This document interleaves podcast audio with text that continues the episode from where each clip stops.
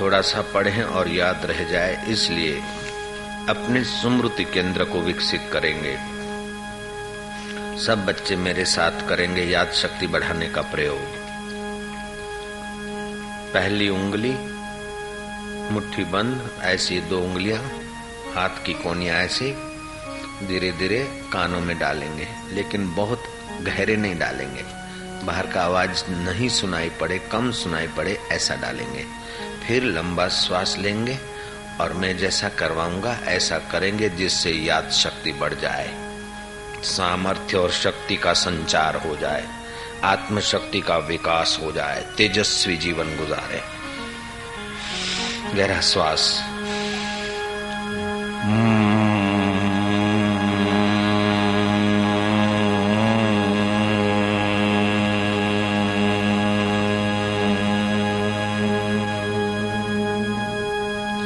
फिर से गहरा श्वास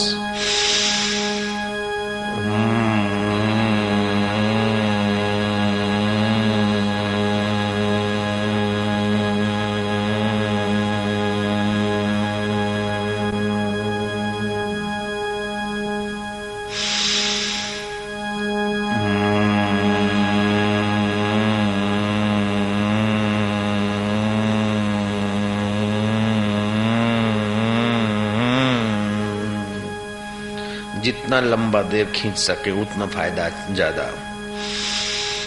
फिर गहरा श्वास, फुल श्वास फेफड़ों को भर लेंगे हवा से।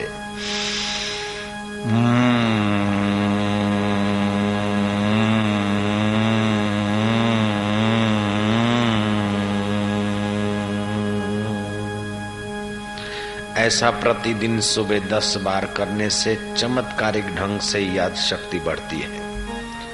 सात काजुओं को थोड़ा सा शहद लगाकर सुबह चबा चबा के खाएँ तो याद शक्ति में अद्भुत फ़ायदा होता है। जयराम जी, बोलना पड़ेगा। अब आप लोग श्लोक उच्चारण करिएगा एक। नास्ति विद्या समम चक्षु नास्ति विद्या समम चक्षु नास्ति विद्या समं चक्षुर्नास्ति।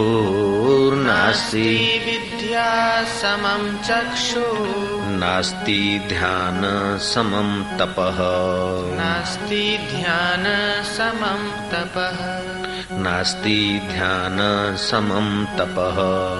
नास्ति ध्यान समं तपः। न तृष्णया परो व्याधि न तृष्णया परो व्याधि। न तृष्णया परो व्याधि न तृष्णया परो व्याधि। नास्ति त्याग समं सुख नास्ति त्याग समं सुखः। नास्ति त्याग समं सुख। नास्ति त्याग समं सुखः। नास्ति विद्या समम चक्षु। ये बात जो बच्चे समझ गए हाथ ऊपर करो। विद्या के समान और कोई चक्षु नहीं। विद्या पढ़ना चाहिए। विद्या तीन प्रकार की होती है। एक विद्या जो हम लोग स्कूलों में, कॉलेजों में पढ़ते हैं। दूसरी विद्या है जो योगियों के पास होती है, योग विद्या। परलोक की गति का भी पता चल जाए, काल का भी पता चल जाए, आयुष्य लंबा करने का भी पता चल जाए।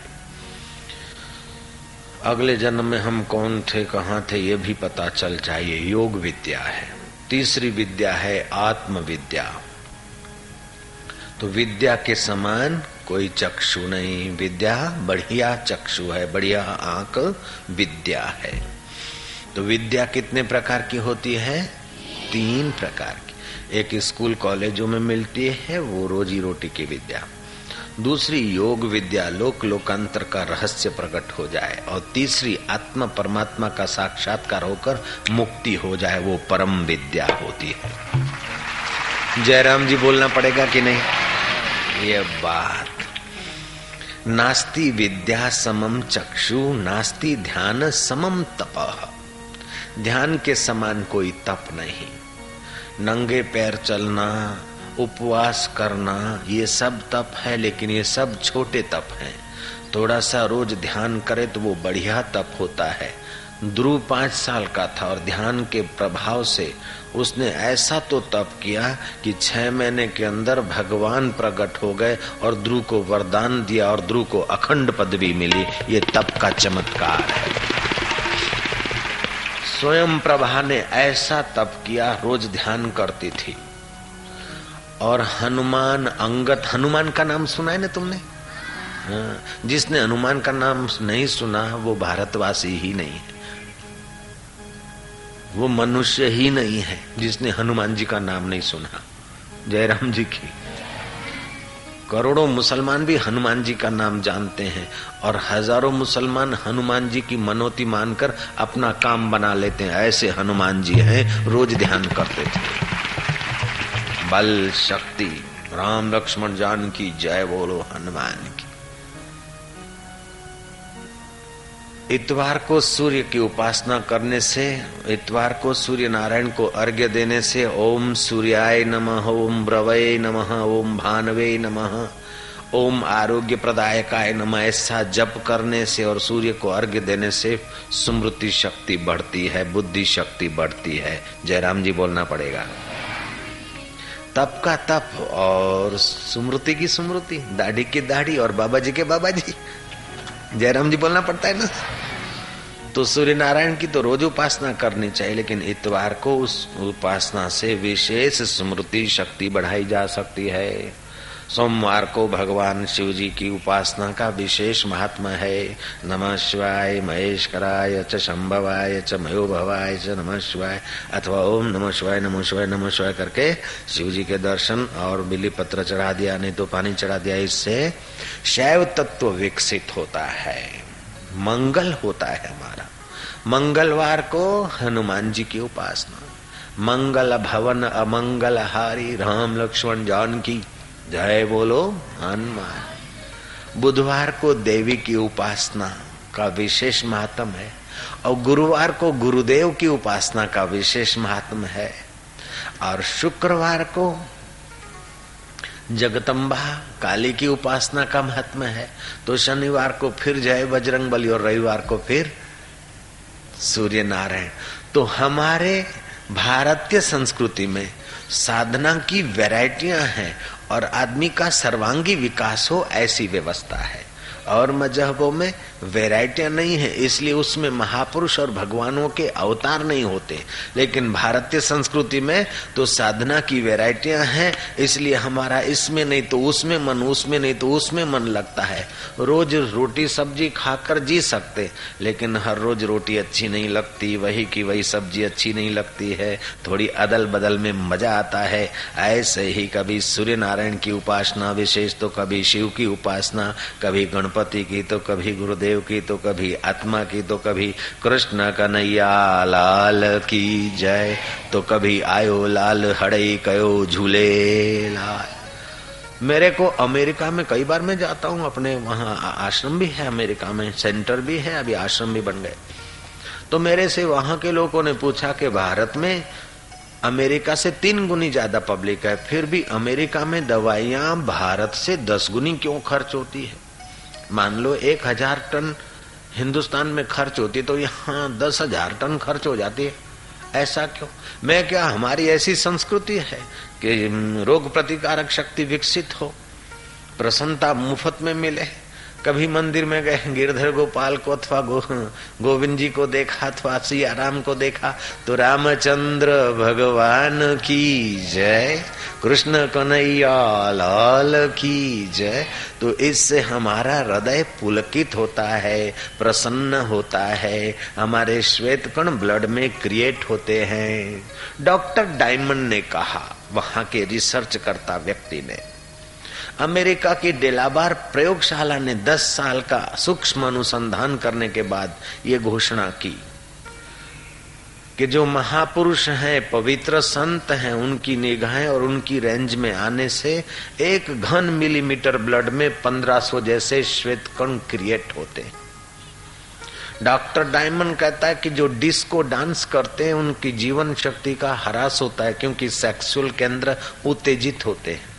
डिस्को के बाद लेडी लेडा, कमरे में जाकर सत्यानाश करते, लेकिन कीर्तन में आते हैं तो काम राम में बदल जाता है। रामचंद्र भगवान की जहाँ काम तहाँ नहीं राम, जहाँ राम तहाँ नहीं काम, तुलसी दोनों रह न सके, रवि रजनी एक ठाम सियावर रामचंद्र। जब डिस्को करता है तो नाभि से नीचे के सेक्सुअल केंद्र में उत्तेजना होती है। लेकिन जब ताली बजाता है, हे भगवान, हे कृष्ण, हे हरि बोलता है तो हृदय केंद्र विकसित होता है, इससे रोग प्रतिकारक शक्ति विकसित होती है, प्रसन्नता विकसित होती है। हमारे खून में श्वेत कण ज़्यादा बनते, इससे हमारा आरोग्य भी पुष्ट होता है। तो डॉक्टर डायमंड ने ये रिसर्च करके जो बात कही, वो हमारे ऋषियों ने हज़ारों वर्ष पहले कह रखी रखी नारद जी ने हज़ारों वर्ष पहले लिख रखा है तत्व कीर्तनाथ शांडिल्य भक्ति सूत्र में हज़ारों वर्ष पहले लिखी है ये बात। और गुरु नानक ने साढ़े पाँच सौ वर्ष पहले कह दिया, क्या कहा? तुम बोलोगे? मैं बुलवाऊं तो बोलोगे? पक्की बात? रखो मुझ पे हाथ? ये अब पक्के ग्राहक बनेंगे। जीवन में कुछ श्लोक भी कंठस्थ होने चाहिए और कुछ साखियाँ।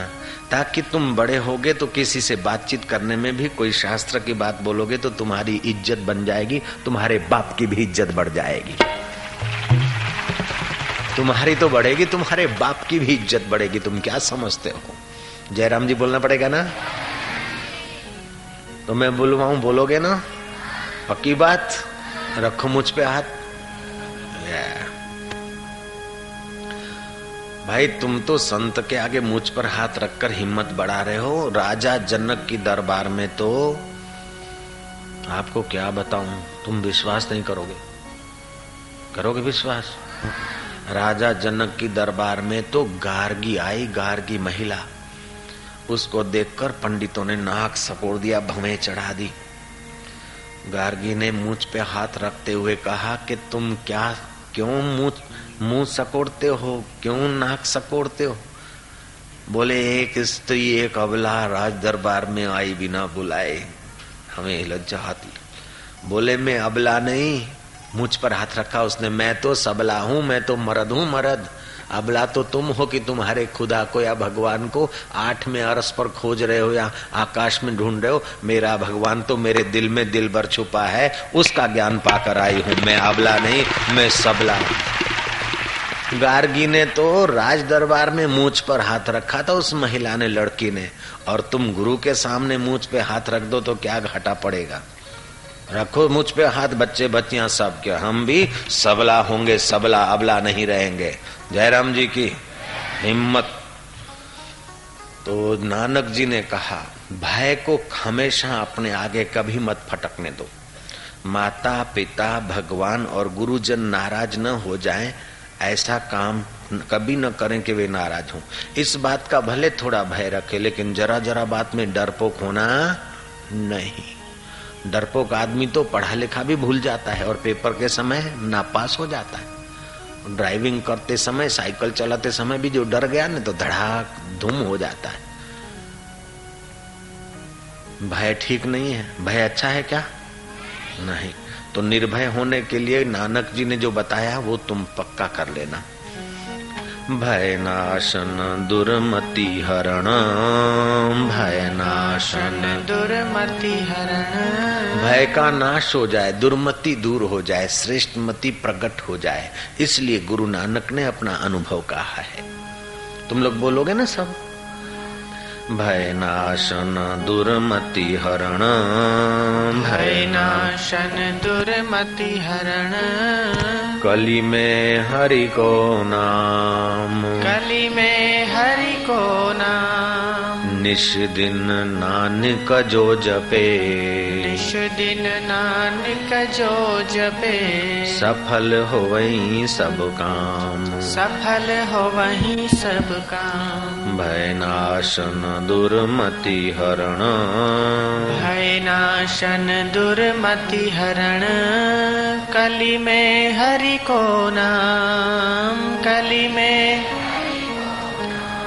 निश दिन नानक जो जपे निश दिन नानक सफल हो वही सब काम सफल हो वही सब काम। अब पक्का करेंगे। भय नाशन दुर्मति हरण।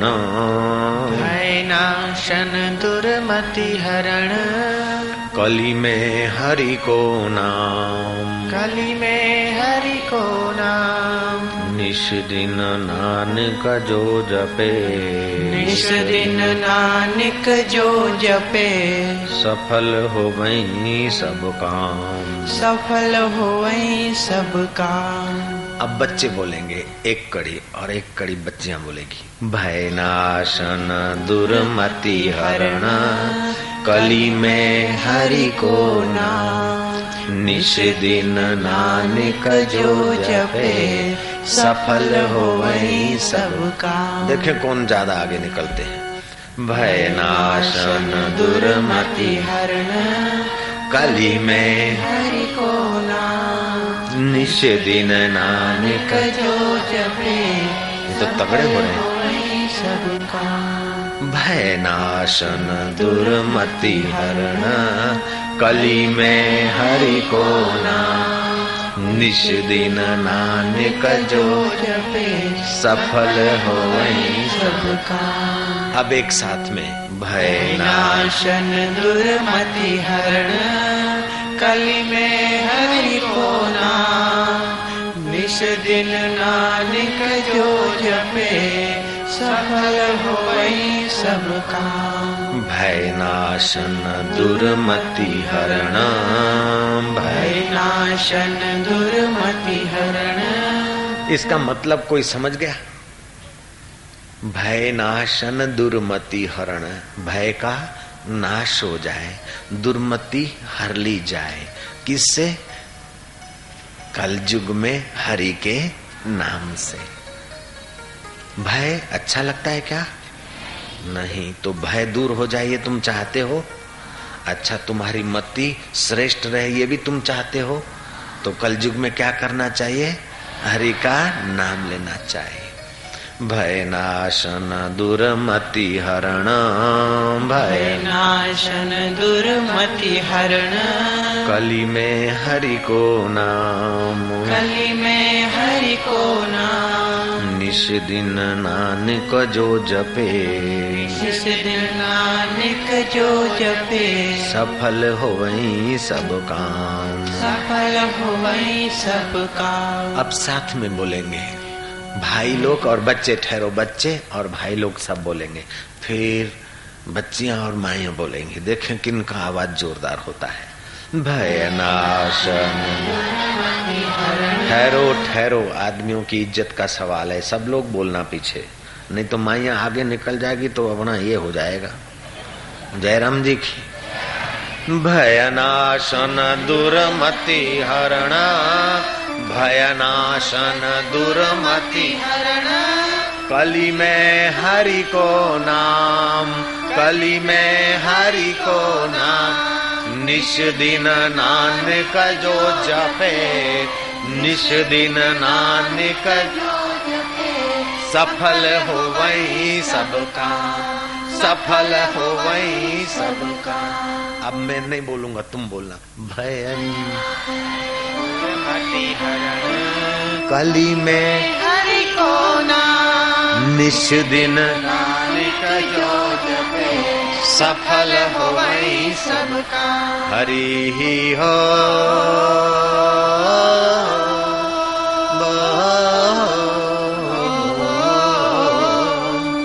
नास्ति विद्या समम चक्षुर्नास्ति। विद्या समं चक्षु। नास्ति ध्यान समम तपः। नास्ति ध्यान समं तपः। न तृष्णया परो व्याधि। न तृष्णया परो व्याधि। नास्ति त्याग समम सुख। नास्ति त्याग समं सुख। विद्या के समान कोई चक्षु नहीं और ध्यान के समान कोई तप नहीं। और तृष्णा के समान कोई व्याधि नहीं और त्याग के समान कोई सुख नहीं। आप अमानी रहे, दूसरे को मान दे। दूसरे को काम आ रही है, कोई वस्तु और हमारे पास पड़ी है तो उसके काम आए। वो वस्तु थोड़ी बहुत अपने पाठ्य पुस्तक है या और कोई चीज़ है और बच्चे को देने से उसका तो काम बनता है, लेकिन अपने को अंदर में सुख होता है। जयराम जी की। कोई गरीब विद्यार्थी है, कुछ भूल गया है या उसके पास पैसे नहीं है, उसके पास कोई कॉपी या कोई चीज़ नहीं है तो अपन उसको थोड़ा किताब या कॉपी थोड़ा यूज़ करने को देते हैं तो अच्छा है ना? दूसरे के काम आए अपनी चीज़ तो खुशी की बात है ना? हाँ तो कभी अपने पाँच सात कमरे हैं और पड़ोस में शादी, विवाह है या मेहमान आए हैं तो अपने जाके उनको कहना कि भाई, हमारे एक दो कमरा खाली है, हम खाली कर देंगे। आप हमारी वस्तु का उपयोग करिए, आपका है। तो उसको तो वस्तु की सुविधा मिलेगी, लेकिन आपको भगवान की कृपा और हृदय का सुख मिल जाएगा। कोई रूप भूखा सूखा है, उसको खिला दिया, अथवा बूढ़े बुज़ुर्ग की सेवा कर दिया, कोई रास्ता भूला है तो उसको रास्ता दिखा दिया तो उससे अपने हृदय में क्या होगा? सुख होगा। भगवान खुश होंगे। अब मैं तुमको एक बढ़िया कथा सुनाता हूँ। एक लड़का था, सातवीं क्लास पढ़ा था। महाराष्ट्र के बम्बई नाम सुना है ना? बम्बई से कुछ माइल दूर उसका छोटा सा गाँव था। उस लड़के का नाम था रामानुजम। नास्ती ध्यान समम तपह उसका पिता उसको सत्संग में ले जाता और वो संत पुरुष उनको ध्यान सिखाते थे। वो ध्यान सीख कर सातवीं क्लास पढ़ा। उसका बाप गरीब था। किसका बाप गरीब था? रामानुजम। शाबाश है, पक्के विद्यार्थी है। रामानुजम कहाँ का था भला? महाराष्ट्र का। उसके बाप का आयक आय बंद हो गई, बूढ़ा हो गया तो लड़के को नौकरी करनी पड़ी। बम्बई में बड़ी बड़ी फर्म होती है, उसके बही खाता लिखने वाले मुनिम कहे जाते हैं। उन मुनिमों के पास रामानुजम की नौकरी लगी। रामानुजम चपरासी का काम करता बेचारा। पानी ले आओ, स्याही ले आओ, चाय ले आओ, गादी के कवर बदल दो। ऐसी छोटी नौकरी। नौकरी तो छोटी थी, लेकिन दिल उसका छोटा नहीं था। अकल उसकी छोटी नहीं थी। क्यों अकल छोटी नहीं थी? कि उसने रोज थोड़ा ध्यान करने की तपस्या सीख ली थी। मुनिम जब हिसाब करते करते उनका मगज चकराने लगता, सिर पर हाथ रख के बैठ जाते तो रामानुजम बोलता कि क्या प्रॉब्लम है? बताओ, मैं तुम्हारा प्रॉब्लम सॉल्व कर देता। हूँ वो बोले, जा जा, बढ़िया आई। सातवीं पढ़ी हुई छुको जा, पानी ले एक बार, दो बार अपमान हुआ, लेकिन रामानुजम ऐसा डरपोक नहीं था कि जरा सा अपमान हो जाए, रोने लग जाए, अपमान हो जाए और खाना छोड़ दे, अपमान हो जाए। नहीं, दुनिया चाहे हज़ार हज़ार अपमान करे, लेकिन अपनी आत्मा का स्वयं अपमान नहीं करता था, क्योंकि ध्यान से उसने अपने आत्मा का गौरव बढ़ा रखा था। उसमें हिम्मत थी, उसमें साहस था और सच्चाई थी।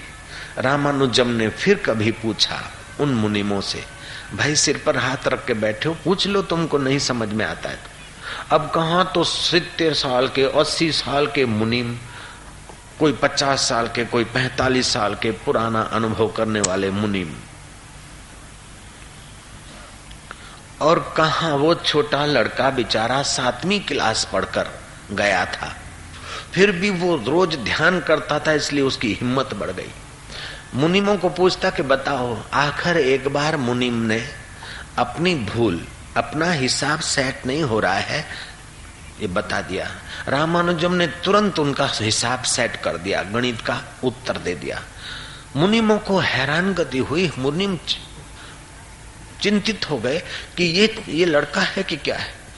ये सात, सातवीं पढ़ा हुआ चपरासी, रामानुजम, और हम लोगों ने ज़िंदगी घिस डाली, फिर भी हम जो बात नहीं समझ सकते, ये चटके में बता देता है क्या बात है।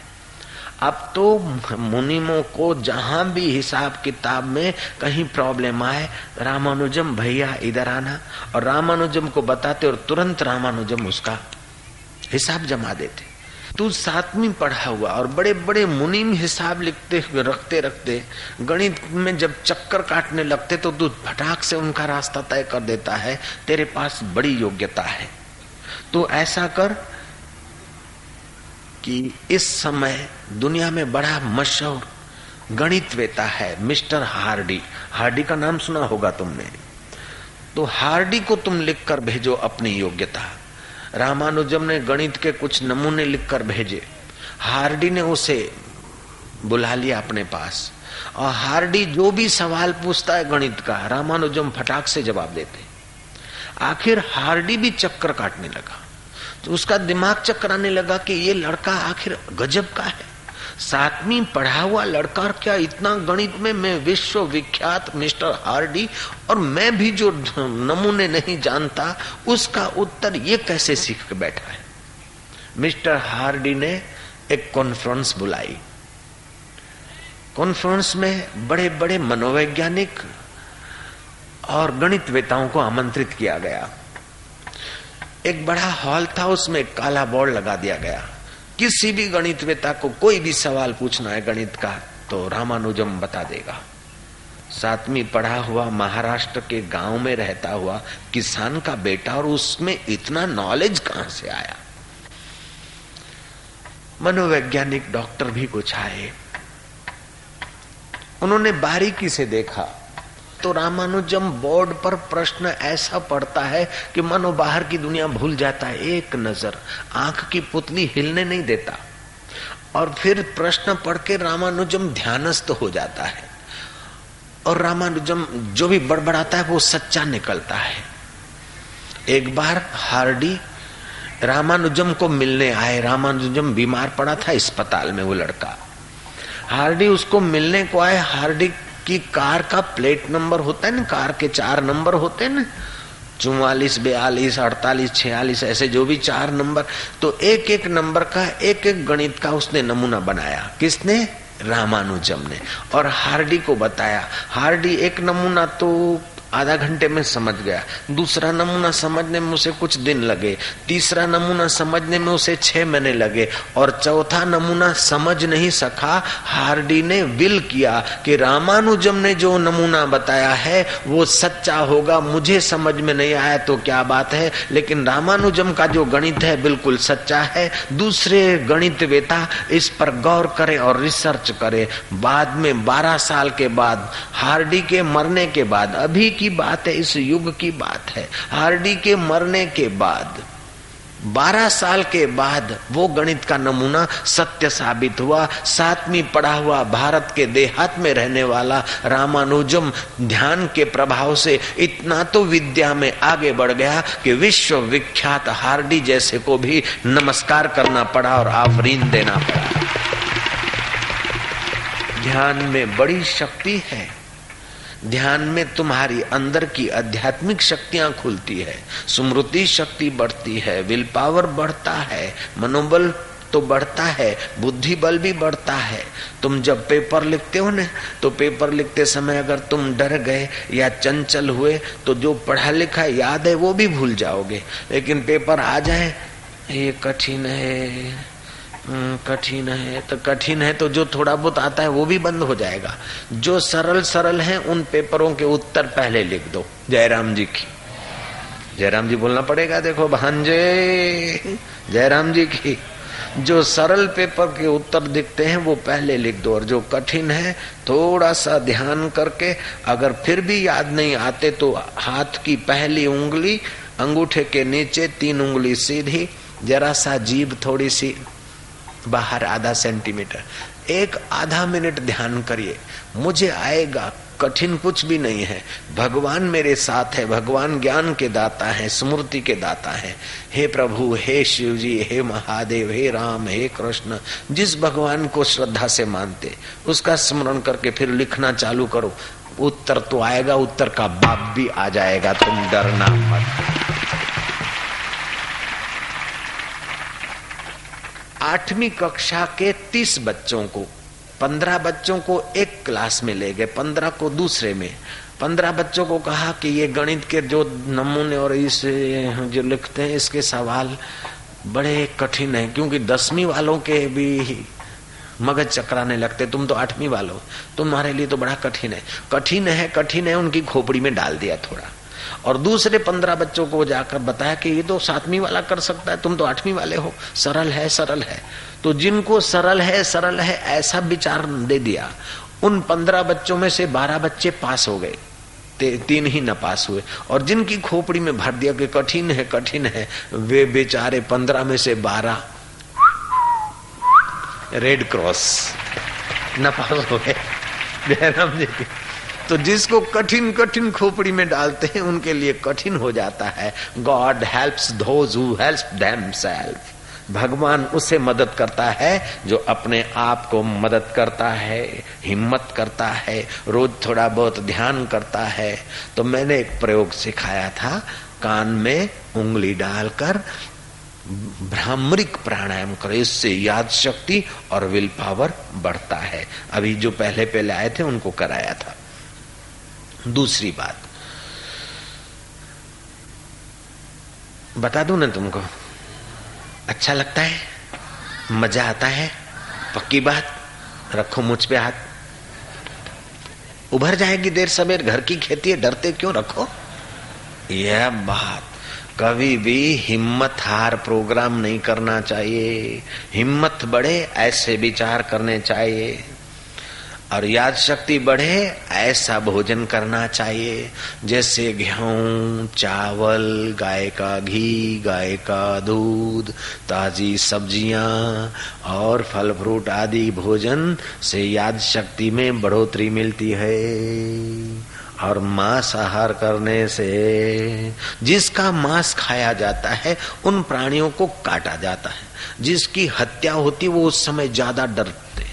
ज़्यादा अशांत होते, ज़्यादा उद्विग्न होते, ज़्यादा दुखी होते तो मांस खाने वाले के मन में भी उद्वेग, अशांति और दुख के कुछ कण बढ़ जाते हैं। इसलिए सुपाच्य भोजन विज्ञानी लोग कहते हैं, अभी तो अमेरिका में पाँच लाख लोग शाकाहारी होने का शपथ लिए, और हम लोग अंधा अनुकरण कर रहे मेरी जा मेरी जा मुर्गी के अंडे। संडे या हो मंडे कभी न खाना मुर्गी के अंडे। सत्यानाश कर दिया मुर्गी के अंडे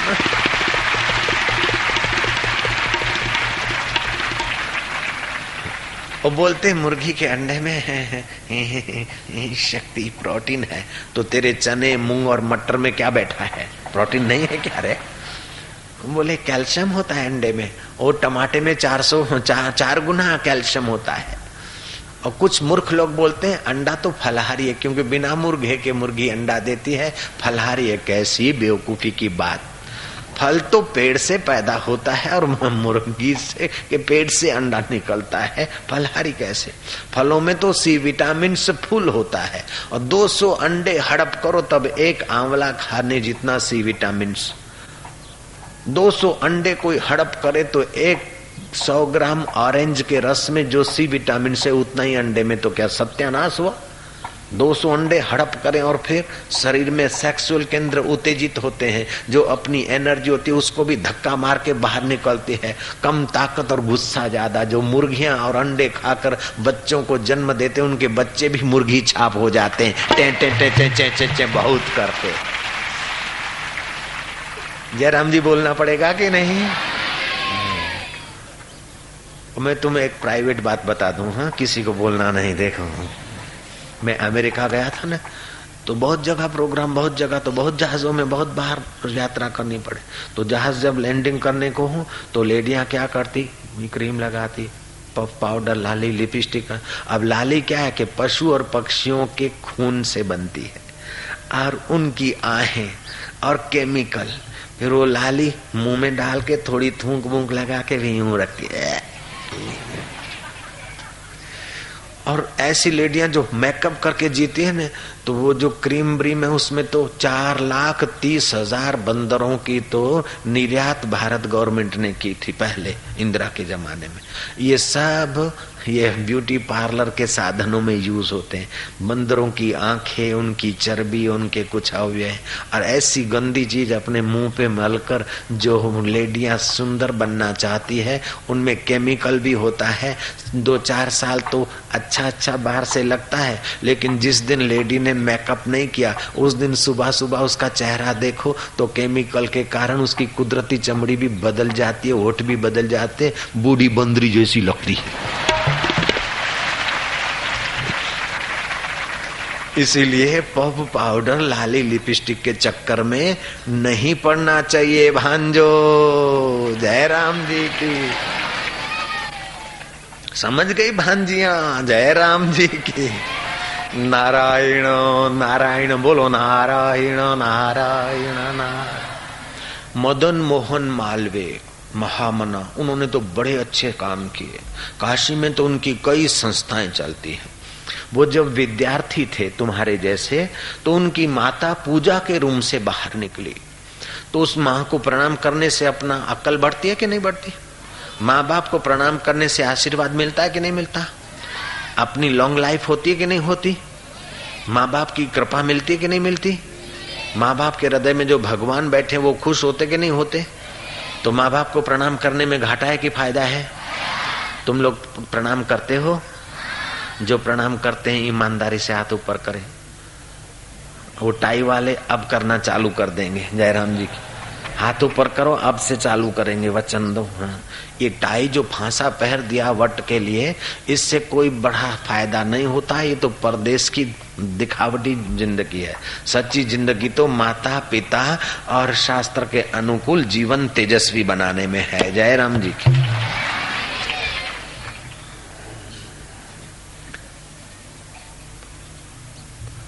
एक बात बताता हूँ। ध्यान से सुनना है हाँ?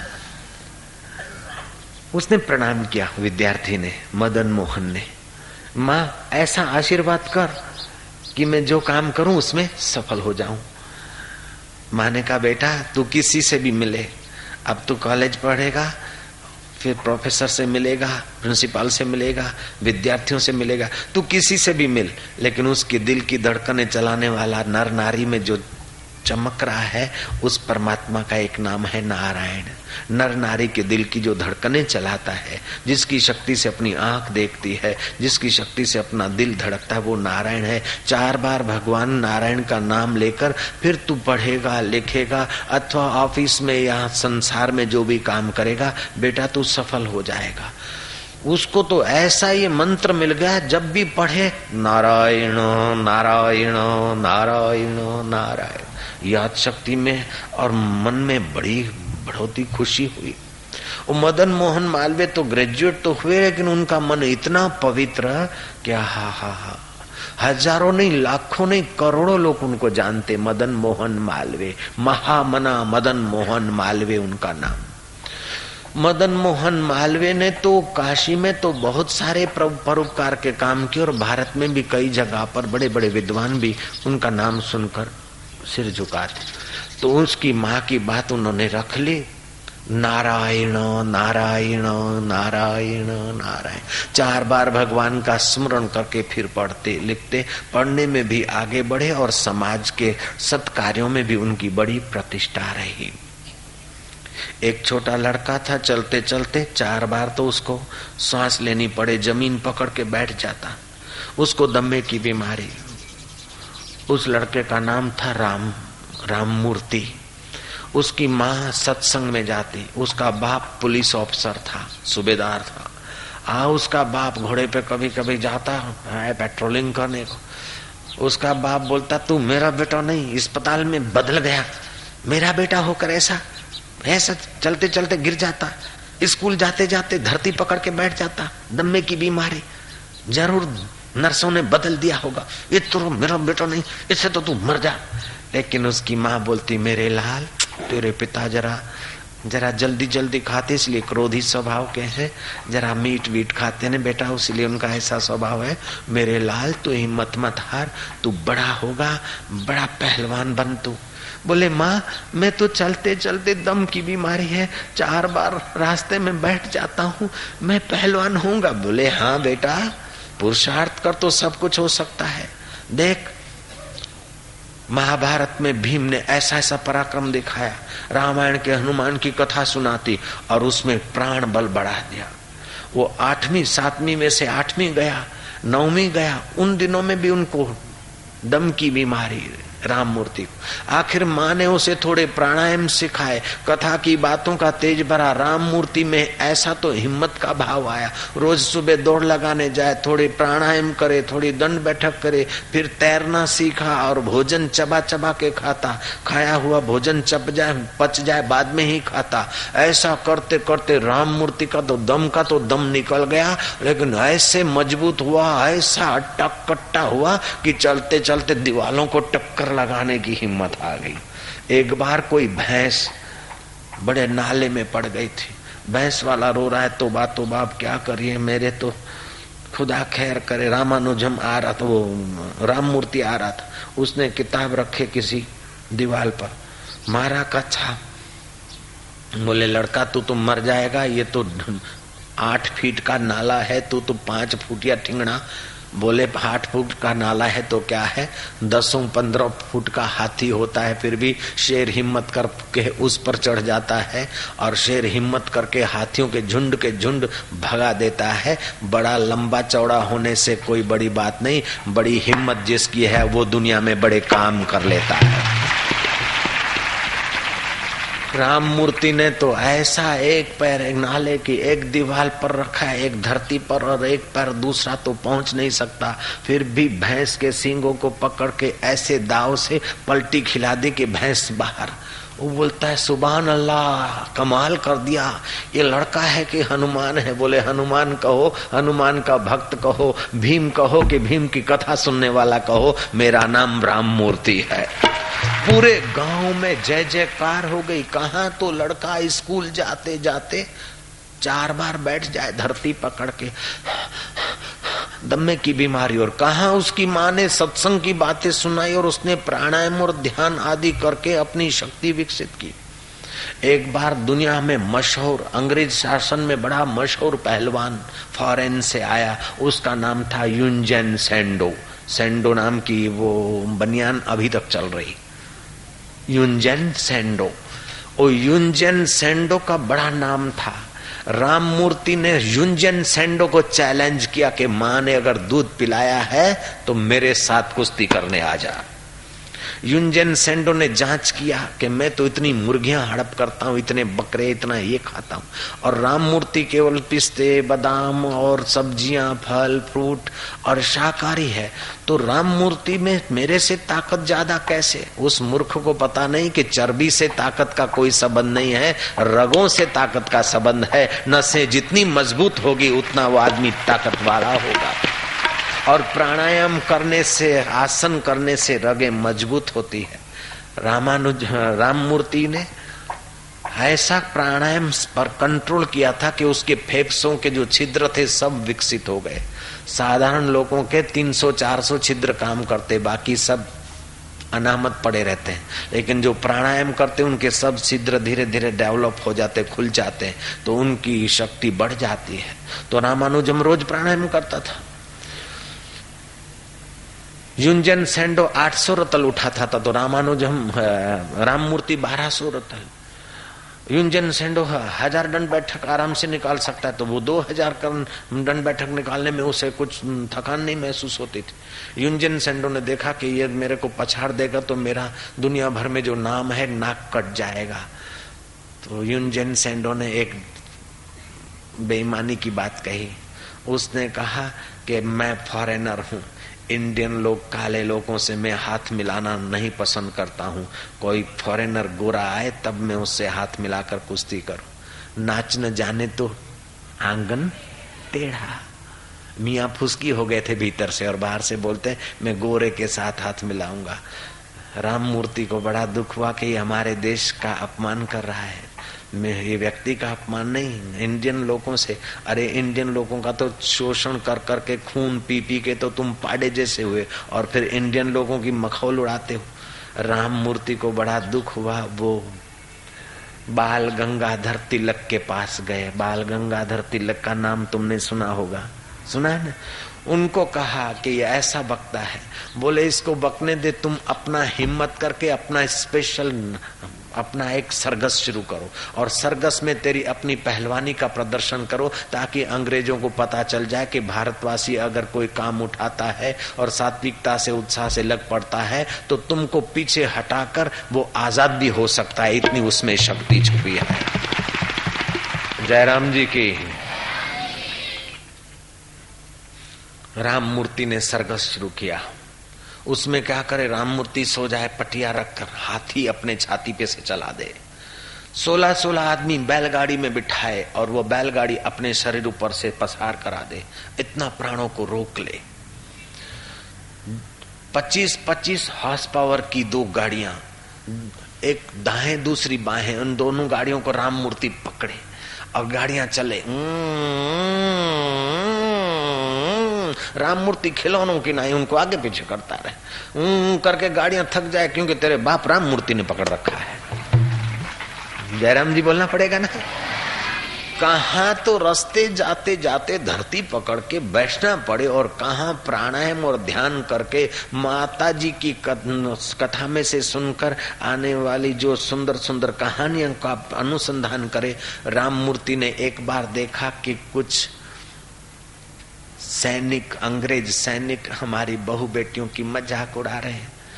राम मूर्ति को बड़ा दुख हुआ। माँ को बोलता है, माँ माँ, मेरे को आज्ञा कर, मुझमें ऐसी शक्ति आ जाए कि हमारे समाज की बहनों बहनों की इज़्ज़त, आबरू की रक्षा करने का मैं कर्तव्य पालूं। बड़े बड़े दुकानदार भी सिर नीचा करके बैठ जाते हैं। इतने अंग्रेज़ों से दबे हैं।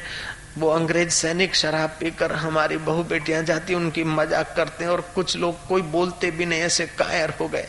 माने का बेटा, भगवान तेरे को शक्ति देगा। एक बार देखा कि कोई दुल्हन अपनी नणंद के साथ कहीं से जा रही थी तो उसके कपड़े लत्ते तो बेचारे के अच्छे होने ही है, स्वाभाविक। तो उन अंग्रेज़ शराबियों ने मज़ाक किया। राम मूर्ति आ रहा था, राम मूर्ति ने उन अंग्रेज़ों को ऐसा झपटा, वो थे तो लंबे चौड़े, लेकिन जैसे हाथी पर शेर झपट जाता है, ऐसे जंप मारकर उन दोनों की गर्दनें पकड़ी और शराबी लोग तो अंदर से कमज़ोर होते उठा के देखते ऐसा तो मज़ा चखाया कि उसके बाद सैनिक सिपाही किसी बहु बेटी की मज़ाक उड़ाने का नाम तक भूल गए। ऐसा वो वीर बन गया। जयराम जी, बोलना पड़ेगा। ऐसे ही एक विद्यार्थी थे सुख लकड़ी, पतले डुबले मैट्रिक की परीक्षा देकर लौट रहे थे। ध्यान से सुनना, उसका नाम करोड़ों लोग जानते। उस विद्यार्थी को करोड़ों लोग जानते हैं, जिसकी मैं बात बता रहा हूँ। पतले डुबले सूख लकड़ी, आजीवन सूख लकड़ी रहे, बुढ़ापे तक सूख लकड़ी रहे, ऐसे पतले डुबले। लेकिन हिम्मत गजब की। मैट्रिक पास करके आ रहे हो, बोर्ड की परीक्षा देकर लौट रहे थे। तो सिनेमा थिएटर के बाहर कुछ लोग खड़े थे, उदास जैसे।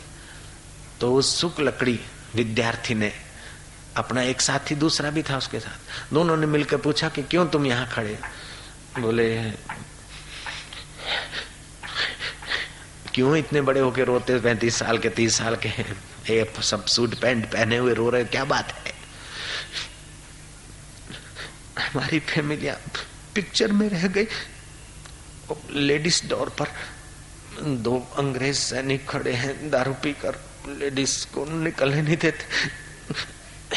अरे तो इतने सारे हो और तुम दो सैनिकों से डर रहे इज़्ज़त का सवाल है। क्या इज़्ज़त तो तुम्हारी बिच गई? इज़्ज़त का क्या सवाल है? ये ये तुम्हारी इज़्ज़त है? बोले, बच्चे, तुमको क्या पता? अंग्रेज़ों का राज है। बोले, अंग्रेज़ का राज हो, अंग्रेज़ के बाप का राज हो। मनुष्य को, हर मनुष्य को जीने का, स्वतंत्र जीने का अधिकार है। जयराम जी के।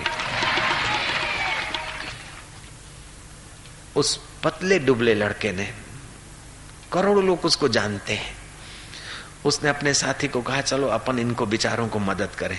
बोले इतने सारे टोले के टोले इन, इन इनको अपन दो मदद करें।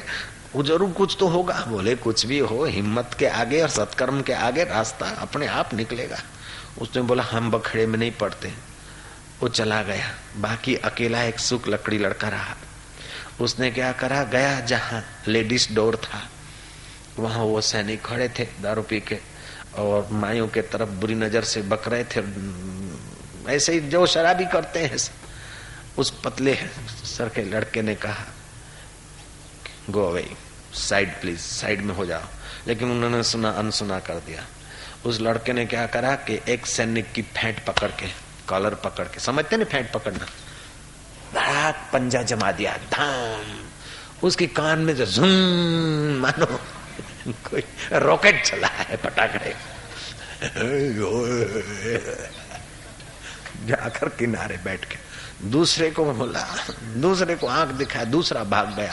माइया जो अंदर सिनेमा थिएटर में बेचारी लाचारों के बैठी थी, बहने, माताएँ आई है।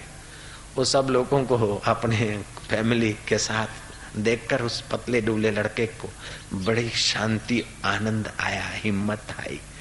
वो लड़के का नाम था गांधी जी नाउ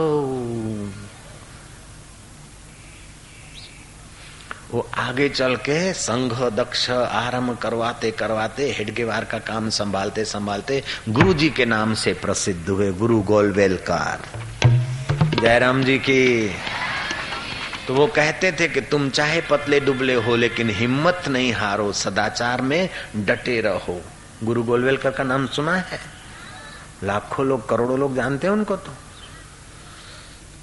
तो कहने का तात्पर्य है कि तुम्हारा शरीर चाहे पतला, डुबला हो, लेकिन तुम्हारा मन कभी कमज़ोर नहीं होना चाहिए। तो नानक जी ने कहा, भय को नाश करने वाला, दुर्मति को दूर करने वाला, कलयुग में हरि का नाम है। तुम लोग की नानक की साखी का उच्चारण करना। भयनाशन दुर्मति हरण भयनाशन दुर्मति हरण। कली में हरि को नाम कली में हरि को नाम। निश दिन नानक जो जपे निश दिन नानक जो जपे। सफल हो वही सब काम। सफल हो वही सब काम हरि ही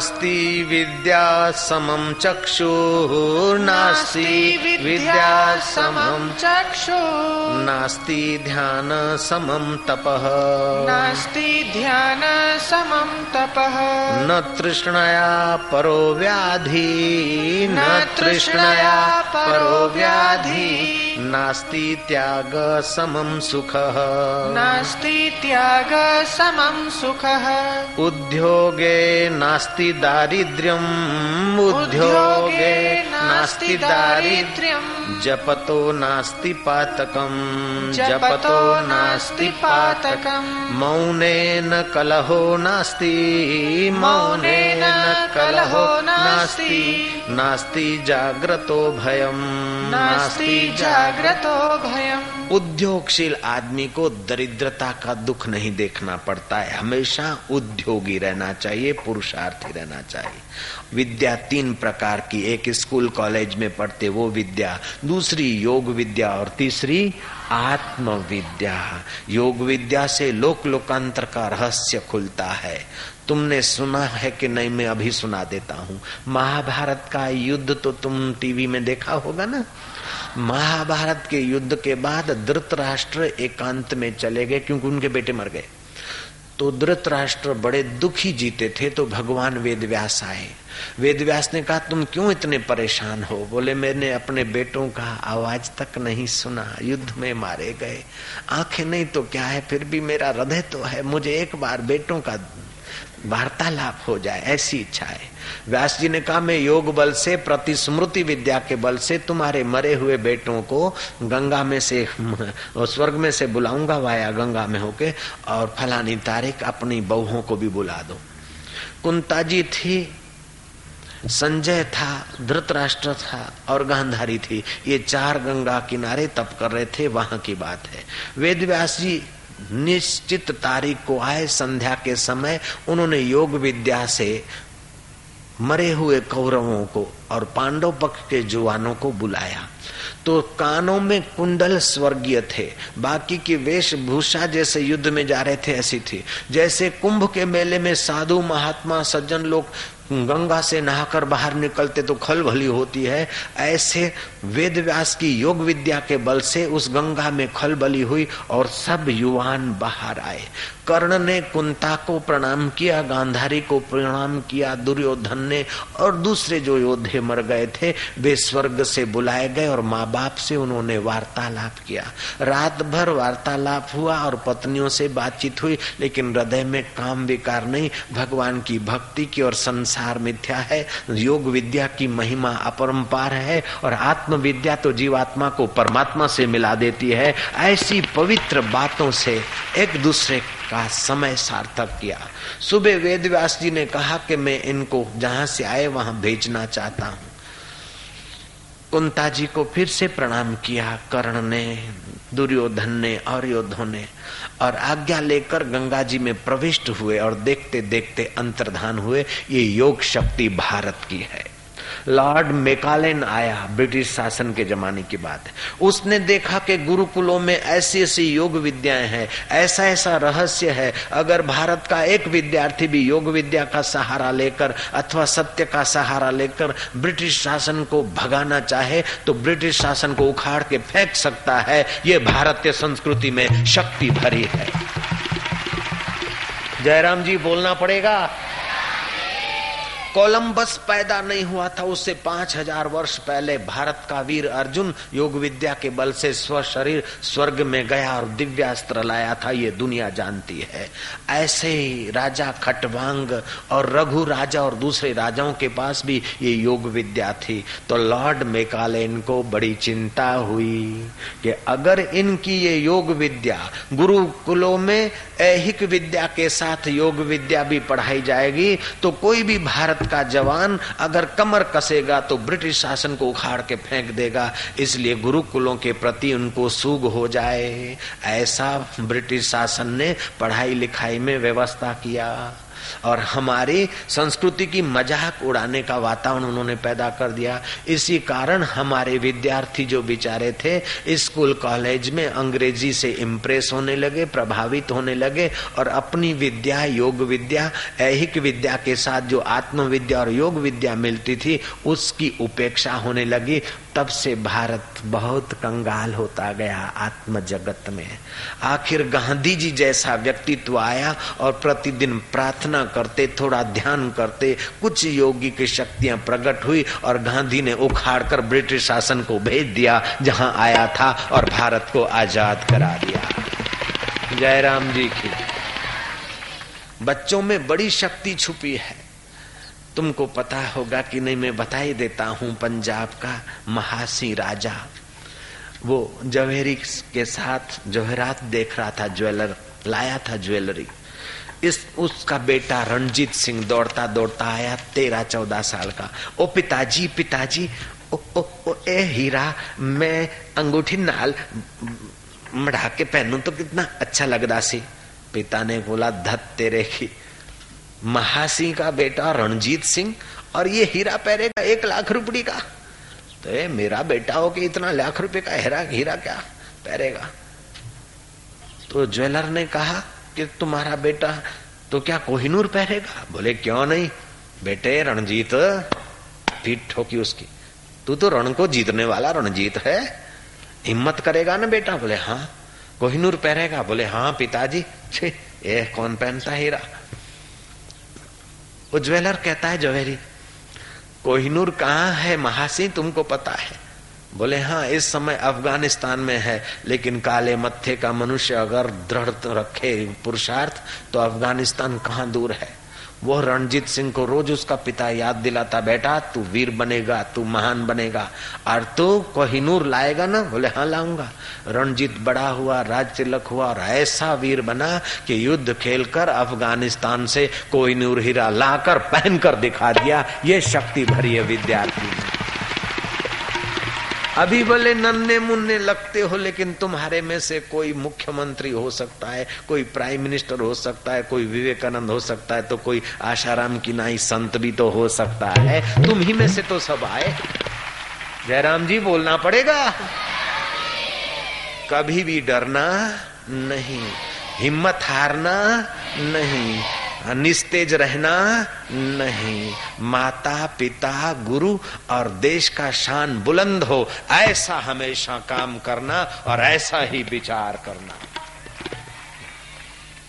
कदम अपने आगे बढ़ाता चला जा, कदम अपने आगे बढ़ाता चला जा। कदम अपने आगे बढ़ाता चला जा कदम अपने आगे बढ़ाता चला जा। तेरे मार्ग में वीर कांटे बड़े हों। तेरे मार्ग में वीर कांटे बड़े हों। लिए तीर हाथों में वैरी खड़े हों। लिए बहादुर सबको मिटाता चला जा बहादुर सबको मिटाता चला जा। कदम अपने आगे बढ़ाता चला जा बोलो। कदम अपने आगे बढ़ाता चला जा। तू है आर्यवंशी ऋषि कुल का बालक तू है आर्यवंशी तू है आर्यवंशी गुरु कुल का बालक तू है। आर्यवंशी गुरु कुल का बालक। प्रतापी यशस्वी सदा दीन पालक। प्रतापी यशस्वी सदा दीन पालक। तू संदेश सुख का सुनाता चला जा। तू संदेश संदेश सुख का सुनाता चला जा। तू संदेश भारत का सुनाता चला जा। तू संदेश भारत का सुनाता चला जा। कदम अपने आगे बढ़ाता चला जा। कदम अपने आगे बढ़ाता चला जा। भले आज तूफ़ान उठ करके आए। भले आज तूफ़ान उठ करके आए। भले आज तूफ़ान उठ करके आए। भले आज तूफ़ान उठ करके आए। नहीं नहीं हिम्मत से गाओ। लड़कियों जैसा आवाज़ क्या गाते भले आज तूफ़ान उठ करके आए। भले आज तूफ़ान उठ करके आए। बला पर चली आ रही हो बलाए। बला पर चली आ रही हो बलाए। युवा वीर है धन धनाता चला जा। युवा वीर है धन धनाता चला जा। युवा वीर है धन धनाता चला जा। युवा वीर है धन धनाता चला जा कदम अपने आगे बढ़ाता चला जा। कदम अपने आगे बढ़ाता चला जा। भले आज तूफ़ान उठ करके आए। भले आज तूफ़ान उठ करके आए। बला पर चली आ रही हो बलाए। बला पर चली आ रही हो बलाए। युवा वीर है धन धनाता चला जा। युवा वीर है धन धनाता चला जा। बहादुर सबको हटाता चला जा। बहादुर सबको हटाता चला जा। भारत का वीर है गुनगुनाता चला जा। भारत का वीर है गुनगुनाता चला जा। कदम अपने आगे बढ़ाता चला जा। आगे बढ़ाता चला जा। भले आज तूफ़ान उठ करके आए। भले आज तूफ़ान उठ करके आए। तेरे मार्ग में वीर कांटे बड़े हों। तेरे मार्ग में वीर कांटे बड़े हों। लिए तीर हाथों में बैरी खड़े हों। लिए तीर हाथों में बैरी खड़े हो। बहादुर सबको हटाता चला जा बहादुर सबको हटाता चला जा। युवा वीर है धन धनाता चला जा। युवा वीर है धन धनाता चला जा। कदम अपने आगे बढ़ाता चला जा। कदम अपने आगे बढ़ाता चला जा। युवा वीर है धन धनाता चला जा। युवा वीर है धन धनाता चला जा। जो सोए पड़े हैं उन्हें तू जगा जा। जो सोए पड़े हैं उन्हें तू जगा जा। जो बिछड़े हुए हैं उन्हें तू मिला जा। जो बिछड़े हुए हैं उन्हें तू मिला जा। तू हरिओम हरिओम गाता चला जा। तू हरिओम हरिओम गाता चला जा। तू शक्ति को आगे बढ़ाता चला जा। तू शक्ति को आगे बढ़ाता चला जा। कदम अपने आगे बढ़ाता चला जा। कदम अपने आगे बढ़ाता चला जा। तू संदेश सुख का सुनाता चला जा। तू संदेश सुख का सुनाता चला जा। तू हरिओम हरिओम गाता चला जा। तू हरिओम हरिओम गाता चला जा। युवा वीर है धन धनाता चला जा। युवा वीर है धन धनाता चला जा। कदम अपने आगे बढ़ाता बढ़ाता, चला जा। युवा वीर है, मुस्कुराता, चला जा। युवा वीर है, मुस्कुराता, चला जा। एक बैल था, बैल। विवेकानंद ने कथा कही, एक बैल था, बैल। बैल समझते ना? हाँ बैल के सींग पे मच्छर बैठा। और मच्छर ने थोड़ी देर के बाद कहा, बैल, मैं अब जाता हूँ, तुझे बहुत बोझा लगता होगा। बैल ने कहा, मुझे तो पता भी नहीं कि तू बैठा है। अपने परिवार को भी ले आ। मेरे को कोई फ़र्क नहीं पड़ता। ऐसे ऋषभ माना बुद्धिमान। बुद्धिमान के जीवन में एक आध प्रॉब्लम का मच्छर आ जाए, दो चार आए, चाहे पूरा परिवार आ जाए, लेकिन बुद्धिमान को प्रॉब्लम रूपी मच्छर का कोई परवाह नहीं रहता है। जयराम जी बोलना पड़ेगा, भांजो। मैं बच्चियों की बात बताता हूँ। राजा जनक का नाम सुना है? हाँ बड़े प्रतापी राजा थे। राजा जनक की दरबार में एक लड़की आई, उसका नाम था सुलभा। ये महाभारत की कथा है। सुलभा का ओज तेज प्रभाव देखकर राजा जनक पूछने लगे कि, बेटी, तू राज दरबार में क्यों आई? क्या चाहिए तू? अपना अभिष्ट कह दे। उसने कहा, मैं कुछ लेने को नहीं आई। मैं तो राजा तुम्हारी जानकारी जरा तुम्हारी समझ देखने को आई, मैं तुम्हारी परीक्षा लेने को आई मुझे कोई चीज़ नहीं लेनी है। राजा जनक की परीक्षा तू बच्ची लेगी? बोले हाँ महाराज। साधुओं का नाम लो तो सुखदेव जी का पहला नंबर और सुखदेव जी के गुरु राजा जनक ज्ञान में, योग विद्या में आत्म विद्या में इतने ऊँचे आदमी थे, जनक राजा। अगर राजा तुम मेरा प्रश्न, मेरा परिचय पूछते हो तो मेरा नाम सुलभा है।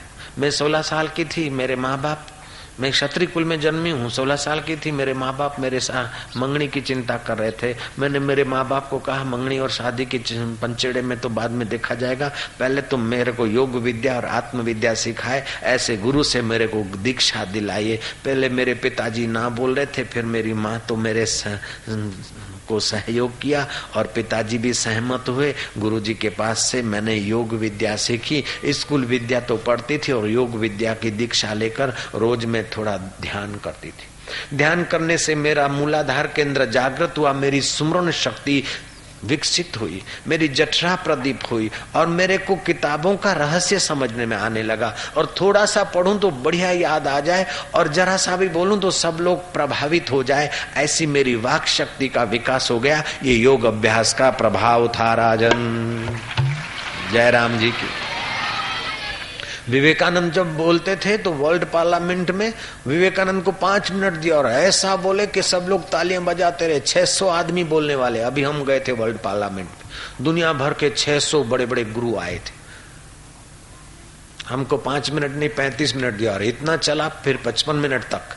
दूसरे दिन सवा घंटा रखा तो पौने दो घंटे तक प्रवचन चलता रहा। जयराम जी की। तो अपनी भारतीय विद्या इतनी बढ़िया है। इतना तेजस्वी बना देती है, अगर उसका थोड़ा भी रहस्य लेकर हम थोड़ा संयम और थोड़ा ध्यान करके और योग विद्या का थोड़ा सा अभ्यास करते हैं तो हमारी छुपी हुई शक्तियाँ जागृत होने लगती है।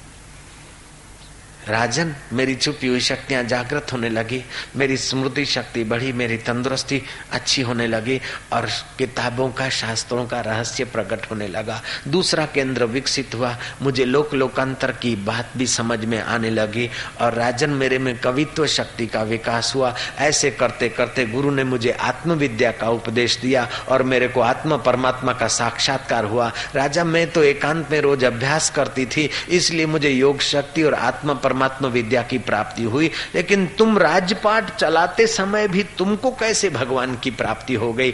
इस बात को मैं पूछने आई हूँ। जनक ने कहा, अगले जन्म में हम गुरु के पास जाते थे। अगले जन्म में हमारा कोई गुरु भाई था, उसके हम मज़ाक करते थे।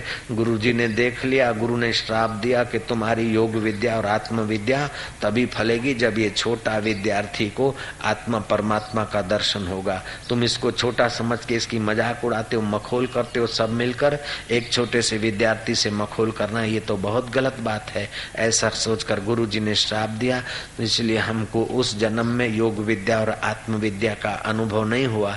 इस जन्म में मैंने अगले जन्म की साधना की थी तो मैं राजा बन गया और मेरे छोटे गुरु भाई अष्टावकर महाराज बन गए और उन्होंने जरा सा मेरे ऊपर कृपा दृष्टि करके उपदेश दिया। तो घोड़े के रकाब में पैर डालते डालते मुझे आत्मविद्या का साक्षात्कार हो गया और परमात्मा का दीदार हो गया। जयराम जी बोलना पड़ेगा। कहा तो सोलह वर्ष की वो सुलभा और कहा राजा जनक सीता के पिता, राम जी के ससरा और दशरथ के संबंधी।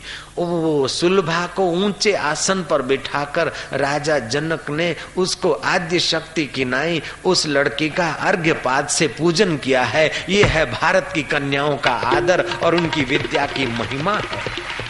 आजकल तो डिस्को करने का सीख मिल गई। पफ पाउडर, लाली लिपस्टिक करके अपना ओज तेज बल नाश करने की विद्या नहीं, लेकिन मीरा की नाई। मीरा ने कौन सा पफ पाउडर, लाली लिपस्टिक लगाया था? शबरी ने कौन सा पफ पाउडर, लाली लिपस्टिक लगाया था? लाली मेरे लाल की जित देखूँ उत लाल। लाली देखन में गई, मैं भी हो गई लाल सियावर रामचंद्र की। गुरुजी को किसी स्कूल में आमंत्रित किया। आसपास की स्कूलें इकट्ठी हुई, जैसे तुम्हारे सब जयपुर के स्कूल आए ना बहुत सारे। ऐसे गुरुजी ने प्रवचन किया। आज से बहुत साल पहले की बात। एक लड़का, उसका नाम था रोहित।